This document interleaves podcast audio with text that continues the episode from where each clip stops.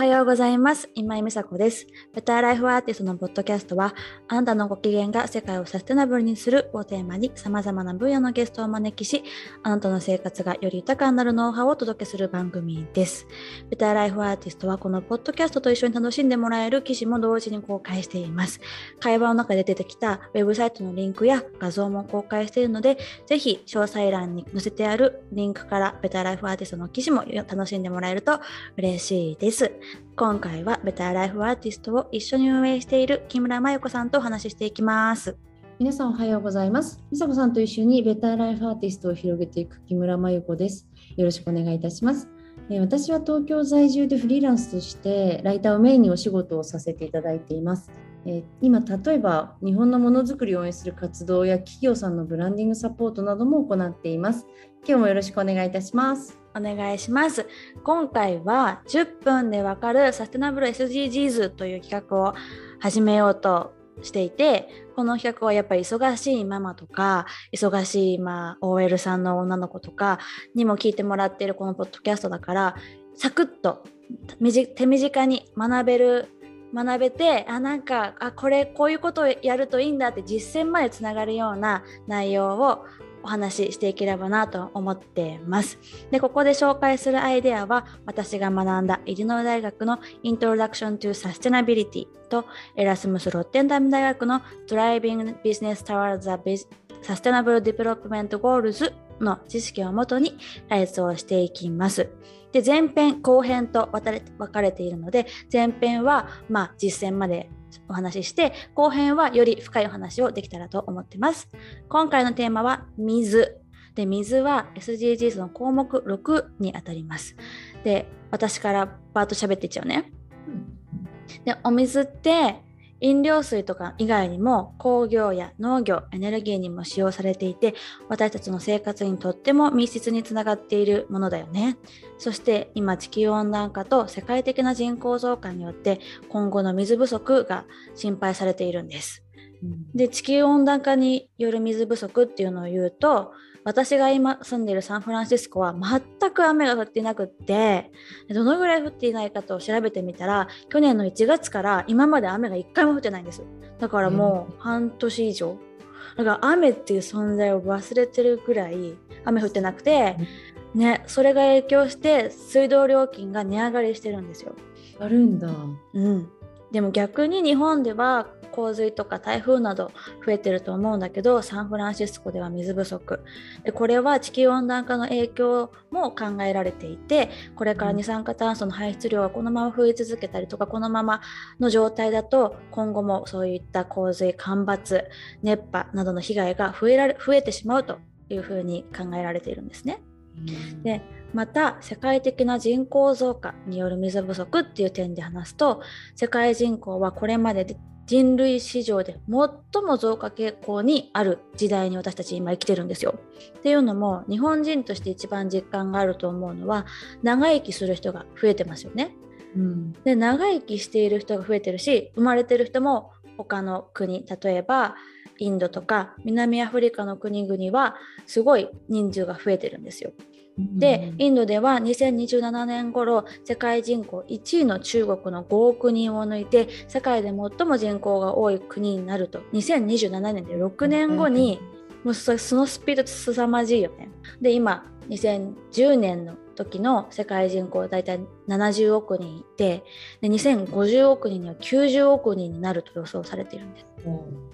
でこの予想が実際に起こるとより多くの食べ物が必要になるよね。でその食料を作るための農業用に使う水っていうのは増えると考えられていてもちろん先に挙げた分野飲料水と工業農業エネルギーなどの水の水の需要も同時に増えると考えられているからで地球って水の惑星だから水が足りなくなるなんてね、考えられないかもしれないんだけど人が飲めるとか農業に使える水になるためにはすごく時間かかるのね。で泉井戸水として飲めるような水になるにはクリスタルガイザーのウェブサイトを見ると6800年もかかるわけ。だから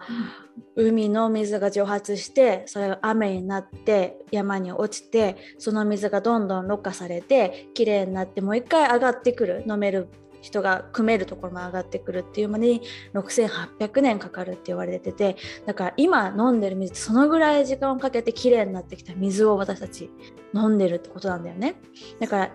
こう次今雨降ったのがすぐ飲めるわけじゃないからそういうふうに今私たちにできることは後世に今使える飲める水を残すっていうことかもしれないんだよね。うんで今日からできることっていうところで生活水の中でも一番水の量をこう目にしてる触れたりとかするのってお風呂かなっていうふうに思うんだけど、お風呂日本人は大好きだから毎日のに入ってるよね。うん入ってる。でアメリカは逆にシャワーが主流でバスタブがないからお風呂に浸かるっていう習慣がないんだけどそれっていうのは日本はお風呂にそんなにお水を使えるほど水が豊富な国っていう象徴なんですよ。うんうん、なんか意識してないけどなんか他のアジア諸国からすると毎日日本人がお風呂溜めて入ってるって聞くとびっくりするそんなに安定的に使える水があるんだっていうふうに言われたことがあって私。そうあそれが普通じゃないんだって思った。初めてその時だと思って。るからね、うん、